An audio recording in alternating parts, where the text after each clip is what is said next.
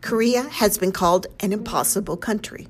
Perched on a peninsula between two mighty giants, China and Japan, with Russia lurking just above, Korea, although currently split into two countries, has nevertheless persisted.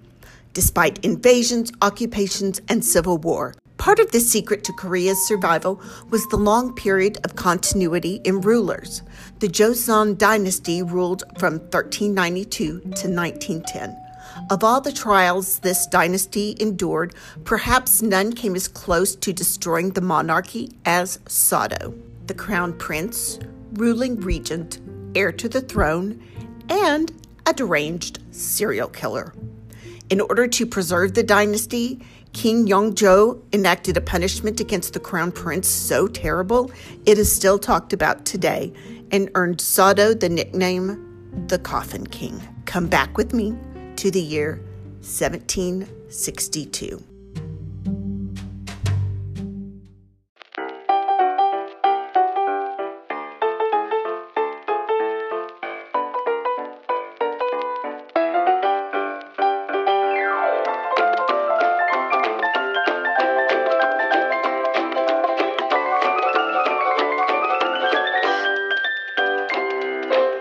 Greetings and salutations. Welcome back to Scalawags, the podcast where I, your host Marguerite, tell you a story about mendacious pettifoggers, pusillanimous scofflaws, and knavish skullduggery. In other words, historical crime. Think back to last week and the story of the Yorkshire Witch. Time wise, this takes place just before that, but on the other side of the world Let's talk about the history of Korea very briefly because the story is long and fascinating, but I'm going to super condense it. And I apologize for any errors in facts or pronunciation. Let's talk about my sources. First, The History of Korea by Homer Hulbert. Second, and what I most heavily relied on, are the memoirs of Lady Haegyeong she was the wife of Prince Sado, and she actually wrote four sets of memoirs. The last one she wrote was in 1805, and I'm particularly using the translation by Haboush. Uh, I also read The History of Korea, a captivating guide. It's part of the Captivating History series. It was published January 2020 the book itself is good, but I do not recommend the audiobook. It is the worst narration I have ever heard. There are robots who read with more feeling, but the book itself definitely worth reading. I also read articles at historynaked.com and Mad Monarchs, and there was a 2015 South Korean historical drama called The Throne if you are interested in more of this story, but that is a highly fictionalized version of what I'm about to tell you. Now, Korean history. The earliest records of a nation on the Korean peninsula is from 3rd century BC. That kingdom fell and it was divided into three kingdoms. And these three kingdoms, Goryeo, Baekje, and Silla, took up not only the entire peninsula, but part of Manchuria as well. Then, in the 7th century, with help from China, Silla unified the peninsula into a single nation, and the Korean identity was born. I'm not going deep into the history, just know that the Mongols invaded and occupied most of Korea. In 1392, General Yi Song-ge overthrew the Goryeo dynasty in a coup. The Goryeo dynasty had allied itself with the Mongols, and that was not a popular decision. So the peninsula was again unified under General Yi Song-ge, who then went on to found the Joseon dynasty. So again, allying Korea with China and with the Ming dynasty. He moved the capital to Hansong, which is modern day Seoul, and built his palace there. He adopted Confucianism as the official ideology of Joseon, replacing Buddhism. So, this was a big change in philosophy. Now, under the Joseon dynasty, there was an emphasis on agriculture. They created a system of writing that was accessible to the lower classes as opposed to only the elite who learned the Chinese language and Chinese writing. This is the creation of a true Korean language and what really developed into the Korean identity we know today. They overhauled the tax system, and even though it was a very patriarchal society, they granted both maternity and paternity leave. King Yongjo was the 21st king of the Joseon dynasty. He was the second son of his father, Sukjong. Now, he was the younger son, but both Yongjo and his older half brother were sons of concubines. That did not keep them from being royal princes with the possibility of ruling as king. But each concubine was allied with a different political faction, so you can see the setup for the power struggle. There was a queen who was from the Noron faction, as was Lady Suk, Yongjo's mother. Lady Jang was a royal concubine and supposedly one of the most beautiful women in the nation. The king was absolutely smitten with her, even though her family had been more middle class when she had first become a lady in waiting. The queen was childless when Lady Jang gave birth to Gyeongjong, and the Soron political faction began pushing hard for him to be named heir. But the Noron faction was angry because they believed the queen was still young enough to bear an heir, and they were like, slow your roll. Now, due to some serious political chicanery and being completely whipped by Lady Jang, the king ends up exiling his queen and he puts Lady Jang on the throne. But the Soron faction immediately starts taking advantage of this alliance. I mean, that's the whole point of having that alliance. But they are pushing way too hard, t- trying to take too much advantage of their new position of power. And the king finally gets fed up with them. He flips queens again. He brings back his queen from exile and then banishes Lady Jang. But then the queen dies and the rumors are that Lady Jang killed her with black magic. So Lady Jang is sentenced to death by poison. There is a story that Lady Jang's last request was a moment with her son, Gyeongjong. But when she went and made as if she was going to embrace him, instead she attacked him and wounded him in the abdomen, rendering him sterile and frail for his entire life. This may or may not be true because following the execution of Lady Jang, many members of Jang's immediate family and about 1,700 members of the Soron party were killed. Now, killing off the immediate family following an execution was the law, but killing off most of a political party Perhaps an attack on the royal heir was behind the purge. However, this could have just been Noron propaganda to blame the prince's frailty on his mother and not on the king. But Gyeongjong was, in fact, always in extremely poor health. At the end of King Sukjong's life, he was pressured strongly by the Noron factions to name Yongjo his heir. He allegedly did this while on his deathbed, but there was no scribe, so never happened. Gyeongjong takes over as king, but he is known to be sterile and allegedly impotent as well. And Yongjo is named as his brother's heir. And Yongjo, he is in real danger now. Yongjo, you in danger, girl. The Soron faction begins immediately looking for him to assassinate him. They go hunting around the palace, claiming to be looking for a white fox that is haunting the palace. I can't make this up. But Yongjo hid out with the Dowager Queen Inwan, who was his stepmama after the previous queen died. This is queen number three. Keep up. There's the original queen, then there's Lady Jang. There's back to original queen. Now the king never married Yongjo's mother. He married Inwan. She survives the king, but she has no offspring, and she clearly favored Yongjo. Just four years after taking the throne in 1724, Gyeongjong abruptly dies of food poisoning at the age of 37. Of course, there are rumors that he was poisoned by the Noron faction, but as Homer Hulbert wrote in his book, The History of Korea, quote, a man who will eat shrimps in midsummer that have been brought 30 miles from the sea without ice might expect to die. End quote. Yongjo was king at the age of 30.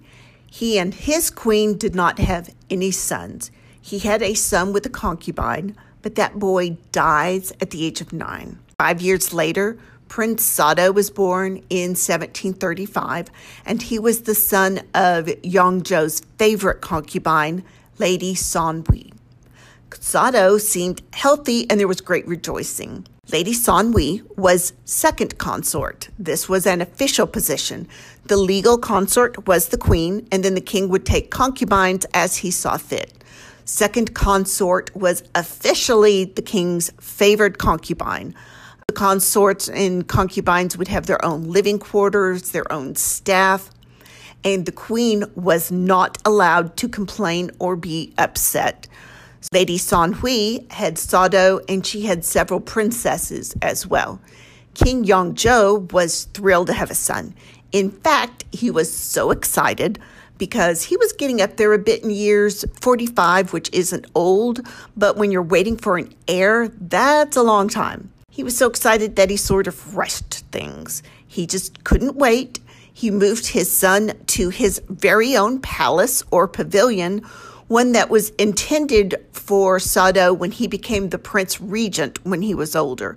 But he moved him there as an infant to be raised by servants, ladies in waiting, and the eunuchs. Now, Yongjo had to choose a staff and location, and both were controversial because Yongjo, there was a staff that had nothing to do at the time, and they had all belonged to his dead brother, Gyeongjong. Now, this was probably a way to try and curry favor with that group, but maybe not the ideal people to have raising the royal heir. And the palace where Sado lived, that had belonged to Lady Jang of the black magic and was supposedly cursed, or at least superstitious people thought so. Great idea. Send your baby to be raised by a bunch of people who hate you in a cursed palace. What could go wrong? Now, King Yongjo and San Hui would visit regularly. However, Yongjo had a terrible temper and he would yell and rant, and Sado was very shy and timid. This made the king even more angry, and then he would scream and punish the little boy, who would then be even more nervous. The king was determined that his heir must be perfect. And so he would criticize everything the boy did. Even worse, he had a tendency to do this in public. He would sort of grill him in front of the full court and then humiliate him when he couldn't answer. He was pushing really, really hard to educate the prince, and he started when he was just a baby. Perhaps I should explain a little bit about the Korean culture of the time. As I have mentioned previously, the king had moved them to Confucianism. And in fact, at this time, it was what was called Neo Confucianism emphasis on proper hierarchy and fulfillment through filial piety, humbleness, and ritual. They prized learning and devotion to duty. And there were very, very rigid roles in this society. This demanded absolute obedience of people to rulers, children to their parents, and wives to husband. You were not to demonstrate excess emotionalism or personal desires, but in response, those at the top owed a duty to their people. And this was a time of ancestor worship where the elders were to be revered above all. Know your station, stay in your place, and give the obedience to those to whom it's due. The problem with this structure is when the people at the top aren't doing what they should. Now, for us, we look at that and there's see there's no room for individual expression or those who don't fit the role chosen for them. It would really be anathema to us the way our culture values the individual. At eight years old, Sado has a bride chosen for him by royal edict. Now, traditionally, there was a competition called a bride show. Think toddlers and tiaras, only the winner gets a real tiara. All of the noble families had to submit names of children of marriageable age, and there were three rounds of competition. So they narrowed it down to a great eight they were starting with. Then they narrowed it down to a threesome, three. And the girls had to then go to the palace for instruction. And from those three, the royal bride would be chosen. Now, among the names was a girl who was known to be very beautiful. I'm not sure why that mattered, but they had to keep telling me that she was very beautiful. And most importantly, she was of a very good lineage. Her family were descendants from a royal princess. The family name was Hong, and the father was a notable scholar. We do not know her name at the time. Her name was later changed to become Lady Hyekyong, who I mentioned in of her memoirs, and that is the only name we really know her by. We do not know what her given name was as a child. So around 9 or 10, Sado is married to Lady Hyekyong. Hyekyong did not want this, and her mother didn't want it for her either. In fact, her mother didn't want to give her name and said to Hong, the father, that surely they wouldn't harm a scholar and a ritual attendant for his daughter not being submitted. But Hong warned that they would be in trouble. After all, they were of royal lineage, and he was very devoted as a follower of Confucius, and he believed in doing his duty. They were poor, but they were a noble family. The mother made Hyekyong a dress from her sister's dowry fabric, which was the only fabric nice enough to make a dress to which the girl could go to the palace in. Hyekyong was presented at court and she was terrified. She was there alone. Her mother couldn't be with her. Her father had to take her to the palace and then just leave her there. Now, the prospective brides were presented multiple times, and Hyekyong's education from her family, remember they were scholars, made her show extremely well. She knew all the proper etiquette. Her father was a ritual attendant. She had the correct speech. There are three levels of Korean speech, and she spoke exclusively to them in the respectful speech appropriate for her elders. So she looked great to them. Privately, she was terrified and cried a great deal. She talks about it extensively in her memoirs, but in public, she had the right countenance. She was allowed to visit her home once more while they were waiting on the announcement, but once she was chosen, she had to leave her home and never return because custom was that a royal wife could never return to her parents' home because her sole allegiance was now to the royal family. Her parents began speaking to her in the respectful level because she was now above them. So Hyekyong is taken to stay at a nearby pavilion at the court where there was intense instruction given to her in everything from the smallest gesture, how to stand, how to properly lie down. She was given yet another etiquette book to memorize. And throughout, her parents would periodically see her and keep emphasizing it to her how it is her duty to serve with proper filial devotion. She basically cries nonstop during this, but she notes with pride in her memoirs that her parents behave flawlessly, and when she breaks down at her mother leaving her, quote, her mother betrayed no inappropriate emotion. So the wedding day comes, and here are the instructions that King Yongjo gives her on her wedding day. Quote, in serving the crown prince, please be gentle with him and do not be frivolous of voice or expression. If his eyes wander, pretend that you do not notice. It is not an unusual thing in the palace, and so it is best to behave normally, not letting him know that you noticed. End quote. Now she is nine and being reminded not to show any upset when her husband, who is eight, starts paying attention to concubines. And the king also goes on to remind her, quote, it is improper for a woman to show her undergarments to her husband, so do not carelessly loosen your clothes in his presence. End quote. Yeah, it goes on. More creepy instructions from the king. Um, he makes a big deal out of how intelligent and well behaved she is. And considering what the king thought of Sado, he probably deliberately chose a daughter of a scholar. Because Sado was timid, he stammered when he spoke in front of his father because he was so afraid of him. So the king chose a wife who speaks well in public.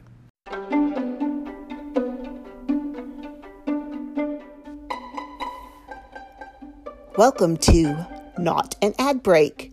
Your word of the week is bloviate, a verb meaning to ramble on endlessly without saying anything, especially pompous or boastful political speech. I was drawn to this word because of the similarity to bloated and blowhard Bloviate originated in the U.S. around 1857, but quickly fell out of favor until the 1920s when it was resurrected to describe the speech of one Warren G. Harding, who was running for president. Harding liked to say that his speech could expand to fit any occasion, sort of like water, but without really saying anything. E. E. Cummings said of Harding, quote, the only man, woman, or child who wrote a simple declarative sentence with seven grammatical errors. End quote. One of Harding's political rivals, Senator William McAdoo, described the man's speech as an army of pompous phrases moving over a landscape in search of an idea. Harding went on to be elected the 29th president of the U.S. and go down in history as the most corrupt administration ever. Just Google Teapot Dome Scandal for more on him. Now, back to your regularly scheduled K drama.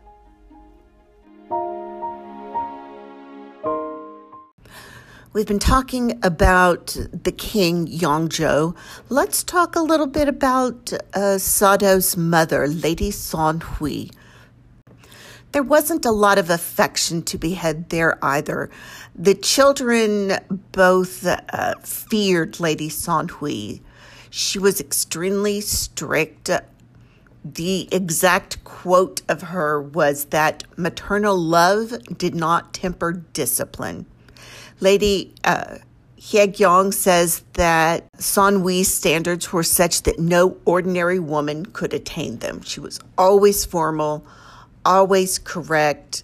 There wasn't any any warmth towards the children. In fact, the palace regulations were very exacting. And the kids really had to be up and in their formal robes early so that they could present themselves at the required time. And Haegyong was afraid to even sleep well in case she overslept.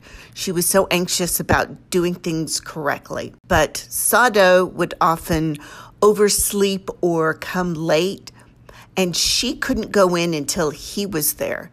Now, I'm not sure if this was on purpose or sort of a passive aggressive thing on his part, or if he was already becoming obsessive in his dressing routines. As we'll see later, this becomes a big deal for him. Now, I want to talk a little bit about the rigid rules of the society and Haegyong had servants who came with her from her home, but they were actually slaves.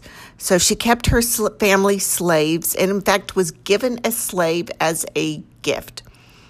Her father had been awarded certain slaves after passing his examinations, and they were listed on the family slave register. Now, she kept some of them with her her entire life, and it's as you're going to see, the line between servant and slave is pretty blurry in some instances. The servants aren't really free. So Sado and Haegyong lived at first more as playmates than husband and wife, except they don't really play because there's so much serious instruction, except for Sado and his addiction to war games. Sado was a normal little boy in some ways, and he would build up energy and, and want to play. So that he had a palace matron who would let him basically play soldier he would use swords and weapons, and he really enjoyed fighting. And like a lot of little boys, he admired the uniforms, and he really lo- he really loved playing soldier. But the king found out and naturally disapproved. This was not what he wanted for his son, and so he banished the matron who was much loved by Sado. So Sado learned to become more secretive because he was really addicted to these war games. Now, I mentioned a queen. This queen was from the Noron faction, and she was very friendly with Lady Hyekyong's family. So she's courteous to Sado, but as soon as Hyekyong comes to the palace, she can tell that the queen doesn't really love Sado. Now, the Dowager Queen Inwan, the one who had protected Yongjo uh, from the Soron faction, she does love Sado. Even though he isn't a blood relation, she treats him as her grandson because she loves Yongjo, and this is Yongjo's child. So the queen, who was from the Noron faction, probably had a hand in Hyekyong being chosen since she was friendly with the family. But through this, she comes to care more about Sado, and they begin bonding, and she treats him probably better than his own mother, San Hui. So the queen becomes like a mother to Sado, and the Dowager Queen Inwan becomes like a grandmother. And in fact, Hyekyong's father, Hong, begins helping Sado with his studies, and he really comes to love Sado like a son. Sado's a really nerdy, quiet kid, um, and he does really well with Hong, and they just develop a strong bond. So things seem like they are going pretty well. However, things are still super awkward between Sado and the king. Sado becomes so uncomfortable around his father that he wouldn't sit in front of him except in a prostrate position, uh, his face down on the ground. He began having strange spells where he would become loud and clumsy, and sometimes is even said to have lost consciousness. Hyekyong notices, and she can tell that he was, in her words, ill in a way she didn't understand, end quote. Uh, in, in, addition to his, his nerdiness, though, he continues with his martial games in an almost obsessive way. He loved archery and swords, uh, anything warlike, he adored. He also becomes fascinated with the occult and begins to spend his time memorizing magical formulas instead of his regular studies. I'm going to include a content warning here. Uh, just for those who may be sensitive to the topics, we're going. There's going to be a discussion of uh, some pretty extreme mental illness and of sexual violence. So use your own discretion. When Sado and Hyekyong become 14 and 15, they start living as husband and wife. She is soon pregnant. She has a son. Everyone's excited. They have the next heir, but the baby only lives to the age of two and then passes away. Everyone is extremely upset, but especially Hyekyong. She feels as though she failed as a mother and she failed the family. And she is convinced that a lack of filial devotion on her part caused the illness. Soon she's pregnant again and she has another son. But she gives birth in the middle of a measles epidemic.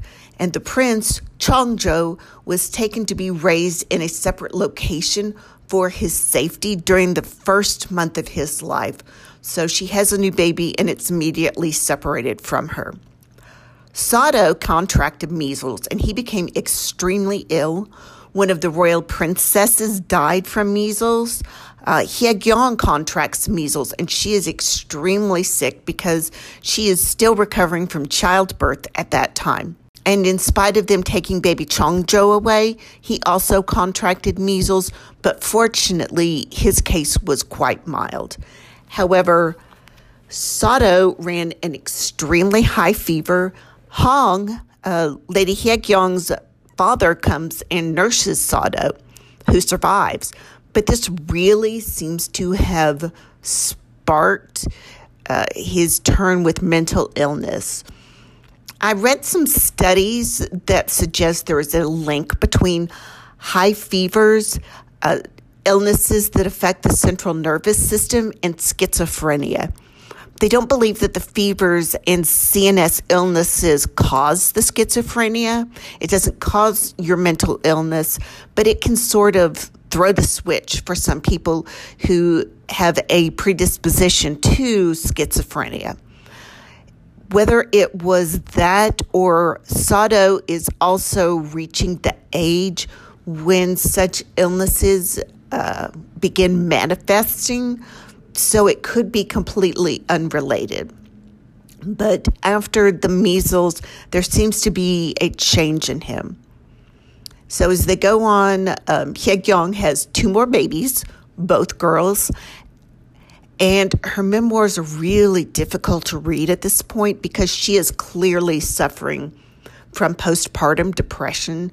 She describes her feelings of hopelessness, but says she's forcing herself to go forward, and she repeatedly expresses that she wished to die at this time. Sado, as if he hasn't been ill enough, contracts smallpox and is again gravely ill.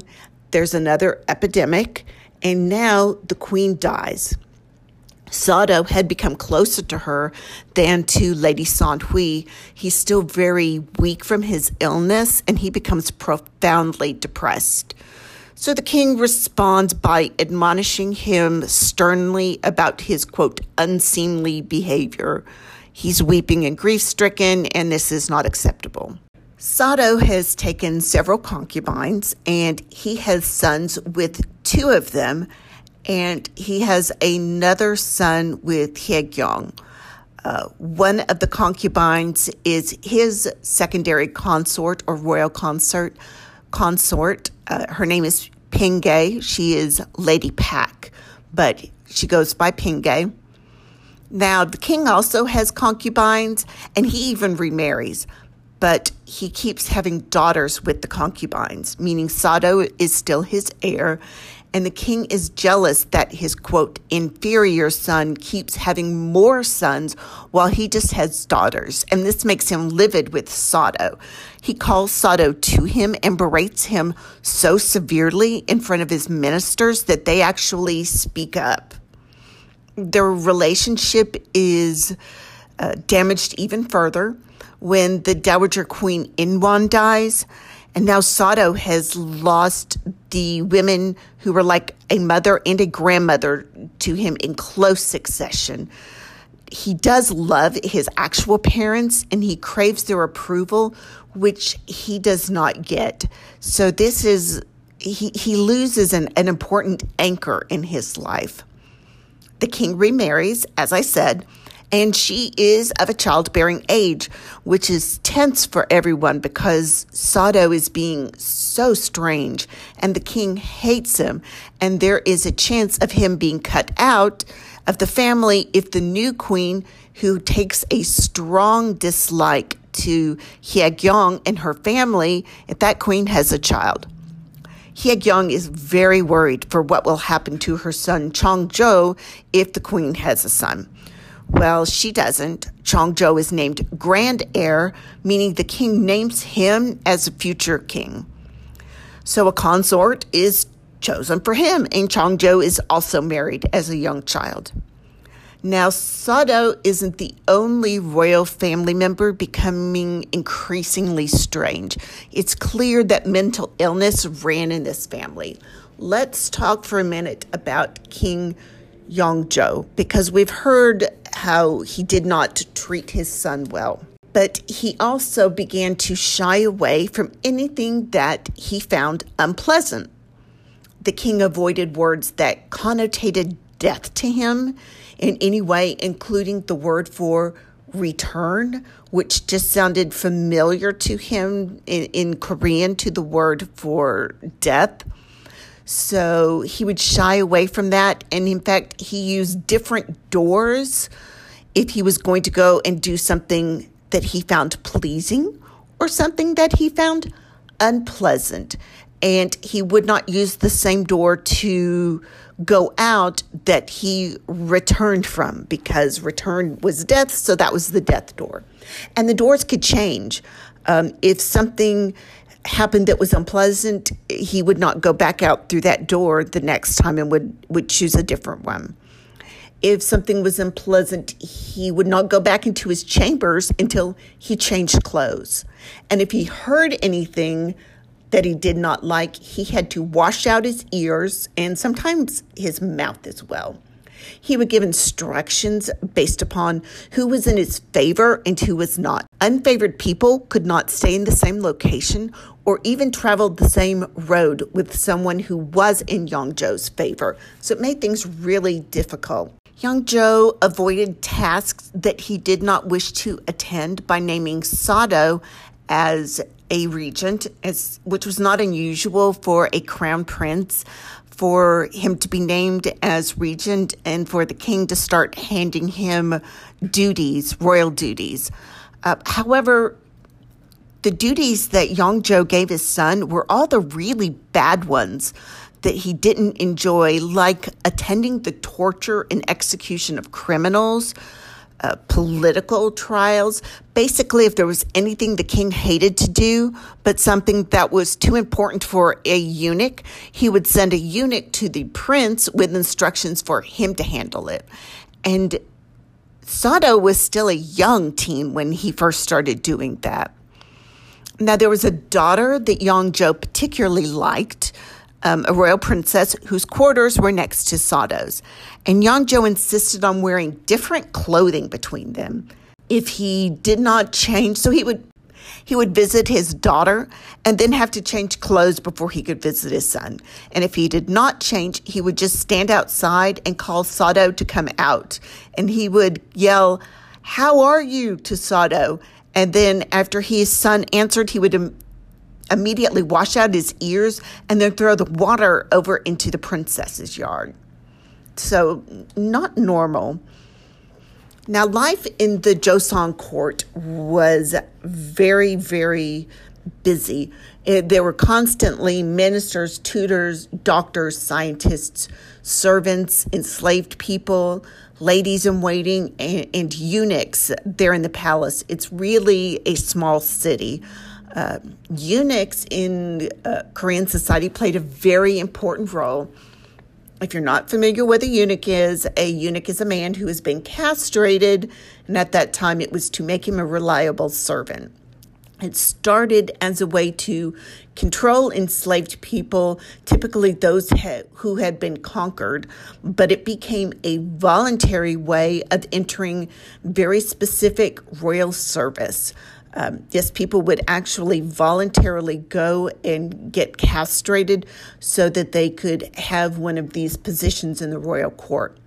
Eunuchs did domestic duties such as tending the king's bed linens, bathing him, tending to his body. Uh, they were also important in relaying messages. And so eunuchs had a lot of close contact with the king. The theory was that a eunuch wouldn't have any loyalty outside his service. Uh, he had no family, there would be no children.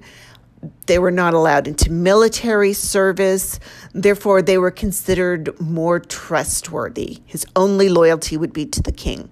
In Korean courts, there was a tiered system uh, of eunuchs, but all of them were fairly high up in the servant ranks there were chiefs and there were common eunuchs. And they were servants that could be given as tributes or awarded to another high ranking official, which does seem to mean they're treating them as something less than human. You remember, I said that they sort of blurred the line between servants and enslaved people. However, people deliberately chose to go into life as a eunuch. Now, eunuchs were the only males outside the royal family allowed to stay inside the palace overnight. The castration was done by butchers rather than doctors because touching flesh was seen as an unclean lower class thing to do. But the eunuchs were the personal servants of the royalty. They were the taste testers, messengers, guards. They did the domestic duties. But something interesting, unlike other places, Korean eunuchs were allowed to marry and they were allowed to adopt children. But it was understood that the boys they adopted and raised were to become eunuchs and go into the royal service themselves, which is sort of a way to raise up a handy staff. So there were many eunuchs around the court, and they had the thankless task of being the go betweens for the king and Sado. And they take a lot of grief from both of them. The king went out of his way not to spend any time with Sado. He never took him out to the ancestral temples or tombs or memorials. He cuts him out of the rituals, which is just a really big deal uh, when that is such an important part of this the society. And because the king didn't invite Sado to any of his big parties or spectacles, and if he did invite him, Sado wasn't to speak. He was just criticized mercilessly by his father. So Yongjo really missed seeing when Sado started becoming more delusional and fixating on peculiar ideas. It's during his teen years that Sado turns violent. Hyekyong notes in her memoirs that Sado began taking out his frustrations on the eunuchs, on ladies in waiting, and even on her while she was pregnant with their first child. So the violence starts early with him. He's also violent with himself. Now, the king could be really cranky and grumpy, and Sado would react in terror.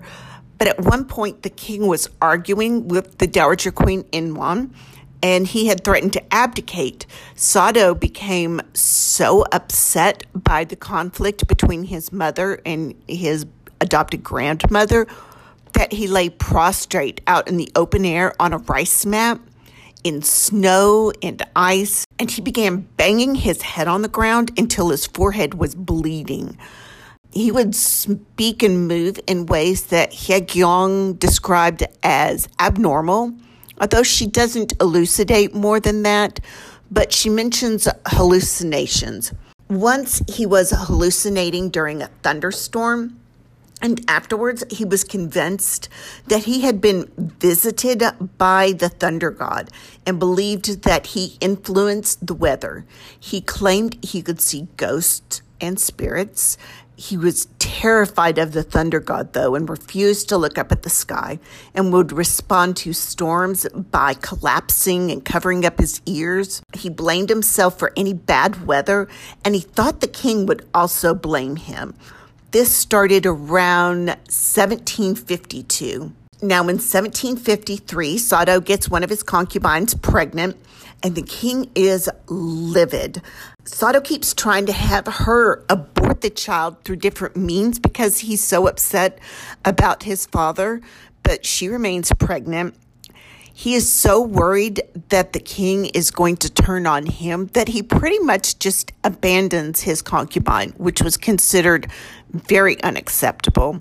Hyekyong uh, helped nurse the concubine through her delivery.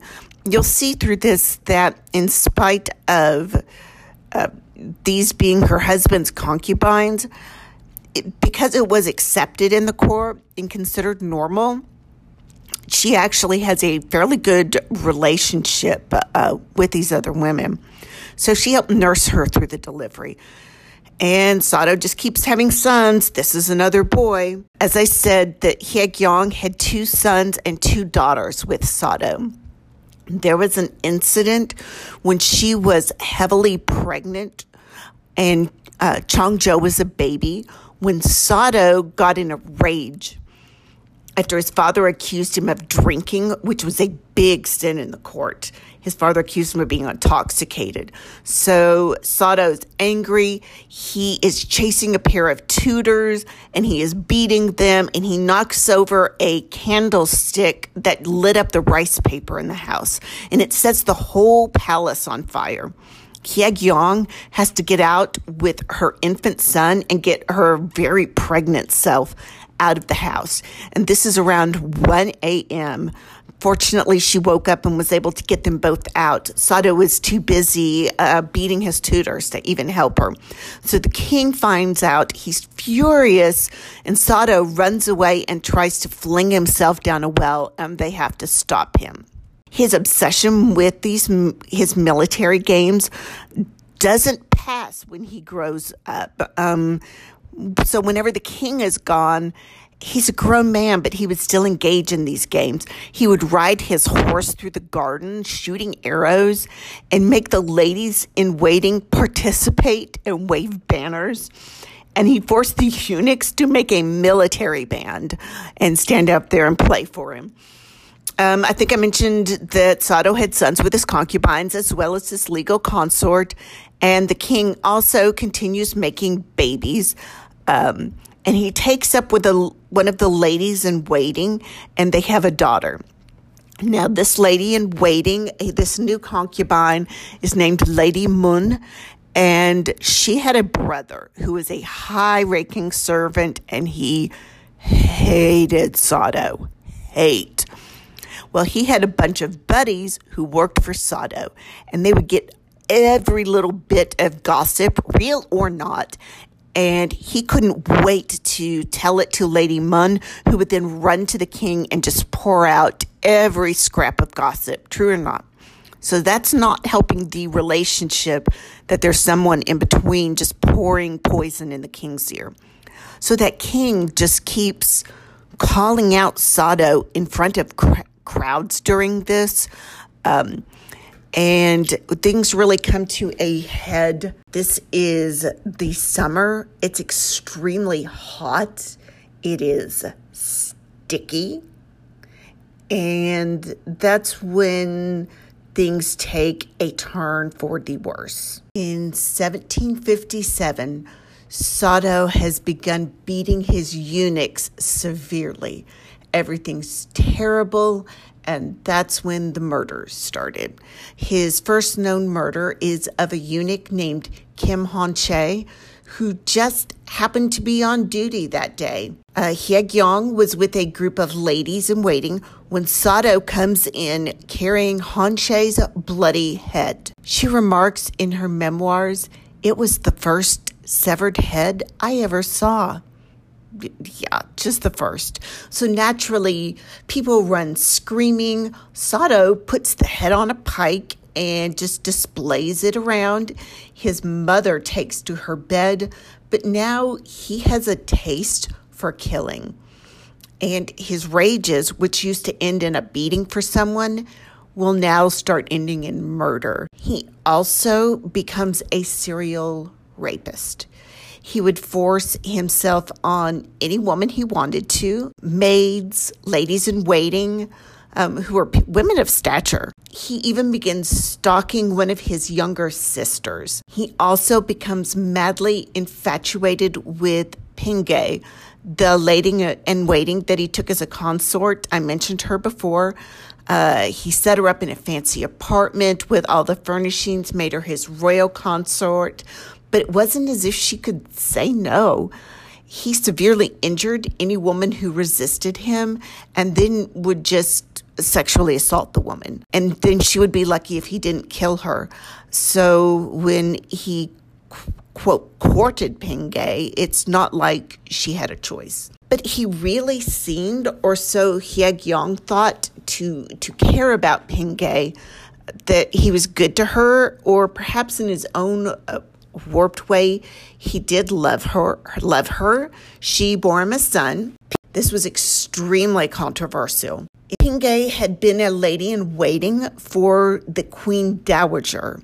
And under the rules of the Joseon court, it was forbidden to take a consort who had been a lady in waiting for one of your elders. The ladies in waiting were viewed as family of the elders, and so it was considered like incest. So the king began demanding that Sado get rid of Pingay, and Hyekyong became afraid for Pingay's safety, and she uh, hid her and in fact smuggled her and the baby to another location. So the king screamed and ranted at Sado, who became so upset. He runs out a window and again tries to throw himself down a well. But of course, it's winter now. At this point, the well is frozen, so they just sort of pull him out. By 1758, the murders are a regular thing.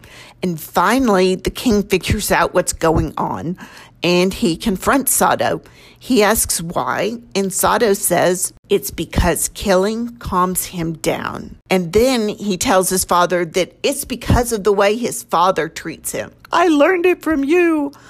Um, he then gives an accounting of all the people he has killed, but we don't know. The actual names and numbers seemed impossible for me to find. They weren't listed in any of the documents that I was able to read. Uh, they just will say a, a eunuch or, or, or a lady or multiple people. I, I don't know who they were. So the king actually apologizes to his son and he promises to do better. And Sado promises not to kill any more people and that doesn't last very long and very quickly everything is as Sado also developed an intense phobia related to his clothing. Quote from Lady Hyekyong's memoirs. For him to get dressed, I had to have 10, 20, or even 30 sets of clothes laid out. He would then burn some, supposedly on behalf of some ghost or other. Even after this, if he managed to get into a suit of clothes without incident, one had to count it as great good luck. If, however, those serving him were to make the slightest error, he would not be able to put his clothes on no matter how hard he tried. In the process, People were hurt, even killed. When the prince, with great difficulty and the luck of heaven, succeeded in getting into a set of clothes, he himself was so boundlessly relieved that he wore them until they were filthy. End quote. The prince's explosions of rage became more frequent and more violent. It gets to a point where they are carrying bodies out of the palace every day. Again, no counts, no names. Uh, but then he loses control and does something that Hyekyong never thought he would do, and he beats Pingay to death. And he starts actively trying to get at his younger sister. One night he tries to break into her chambers, and even the rumor starts that he is trying to or has plans to kill his father. Now, in 1760, Hyekyong finds out that Sado has been leaving the palace in disguise at night. She has no clue what he was doing, but he even went on a trip without telling the king, and he went in disguise. So he is a serial killer and a rapist roaming the countryside. Also, he is the crown prince with all the wealth and power to do whatever he wants. So Hyekyong and the palace staff cover up that Sado was missing. They didn't want the king to find out. They said he was indisposed, and Yu In Sik, a high ranking eunuch, lay in the prince's chambers giving orders as if he were Sado. And Pak Mung Hung, the eunuch who attended Sado, tended Yu as if he were the prince. Sado comes back and he is very ill when he returns. But he recovers, and once he's back and recovered, the king learns about Sado's little trip, uh, probably from Lady Mun and her crew, who just love to pass on the gossip. So he knows something must be done. Um, especially when the rumors are circulating that uh, Sado is plotting to kill the king. That is when the king comes up with what will become known as the Coffin King punishment. Lady San Hui, Sado's own mother, is supposedly the one who suggested this. So the king has a dilemma. He can't leave his son alive. Sado cannot be allowed to rule. He, he needs Sado to die. But the rule of execution is that the family is supposed to also be killed. And there just isn't another heir but Chongjo, uh, Sado's son. So the king really can't sign an order of execution. So he tells Sado that he should strangle himself. And Sado actually tries to do it. He tries to strangle himself, but he just can't. So the king orders that a rice chest is to be brought to him. And he tells Sado to climb inside. Sado cries when he realizes what his father has planned. He begs. And Chongjo is 10 years old and he is present for this. And he also begins crying and begging for his father's life, but he is dragged away. Sado climbs inside the rice chest. Now, this rice chest is four by four by four feet, meaning it's it's very small. It's like a dog crate. He couldn't stretch out or really lay down. He would have to be curled up in there. And the king has the lid nailed shut. Sado lived in his coffin, which was dragged out into a public courtyard. And it rained and it thundered. Remember, he thinks the thunder god is stalking him. And he's trapped in that coffin in that weather he stays in there for eight days. On the eighth day, the rice chest is opened when it becomes quiet because Sado was, would scream and yell and call for help while he was in there. And when they opened the chest, he was dead. They did bury him, but not really in a fitting tomb. He was buried in a location that was considered a lesser site. Now, before ordering him to get into the rice chest, the king stripped Sado of his royal title so that he was legally a commoner. And that night, Hyekyong and her children, including grand heir Chongjo and his wife, had to leave the palace, their home. The king is not done with his legal maneuvering. He orders that Chongjo is posthumously adopted by the deceased first son that's Sado's brother that died at the age of nine. Yeah. So that legally made Chongjo the adopted son of a prince, and thus the family was royal again, and they could come back into the palace. Then Chongjo was supposed to be free from the taint of a father who was a criminal. Now, the king did not consult the 10 year old on what he thought about that. Chongjo did eventually become king. He died relatively young. He only ruled for four years. But during that time, he was obsessed with restoring his father's name. He had loved his father, so he moved him from a new tomb in a huge grand procession and gave him a burial with all of the attendant ritual that his father was due. His son, Sunjo, then became king, and Sunjo ruled for a long time with his beloved grandmother there, Hyekyong. She lived to be 80 years old. Hyekyong wrote four sets of memoirs, and the last one was in 1805, and that was the one that contained the most details about her life with Sado. It was unusual for a woman of her time, but then she really was an extraordinary woman. In this memoir, she writes very movingly, even lovingly, of the people around her while also revealing their flaws. She had a reason for her memoirs. They were in response to political turmoil, uh, to defend her family in instances, and in particular, she wrote the story of Sado down because long after he had died, there were rumors that he had been murdered by rivals or by the king or that there was some sort of big cover up. And she wanted to set the story straight about what happened and why. The why is a big question. We know that Sado was mentally ill. That that much is is clear. And the king also had some serious mental health issues. But I don't think we can just dismiss this as untreated mental illness. That isn't what makes you a serial killer. Sado had a traumatic childhood, but again, lots of people with even worse childhoods don't go on to rape and murder. And most people with mental illness do not turn into serial killers. That's not how it works. We know he had delusions, but those don't seem related to the killings. He had delusions about his clothing, he had delusions about the his ability to control the weather and the thunder gods stalking them. But Sado told us the answer to why. He killed because he liked it. When he raped and murdered, it calmed him.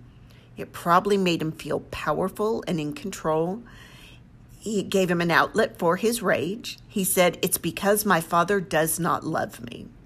So he's angry and lashing out as well. He was secretive, sneaking out of the palace at night and going who knows where. He took that trip in disguise. We only know about his victims in the palace. We don't know what he did when he was away from there, who else he might have hurt or killed while out in the countryside. So while I have sympathy for his suffering, I cannot absolve him of his responsibility for his actions. And that's the story of the Coffin King. Look, I never promised a happy ending, although Hye got a pretty happy ending, and she, of all the people in this story, certainly deserved one.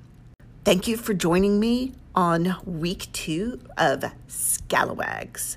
If you want to reach out to me, maybe give me some suggestions for your favorite true crime story that you would like to see covered, you can email me at marguerite at gmail.com. If you want to see some photos or images, rather, related to this story, um, artist renderings of what Sado looked like, what the court looked like, you can check out my Pinterest at Marguerite Says. There is a board called Coffin King. You can reach me at my Facebook page, The Scalawags Podcast. And until next time, remember, in the immortal words of Laurel Thatcher Ulrich, well behaved women seldom make history. So get out there and make some history of your own.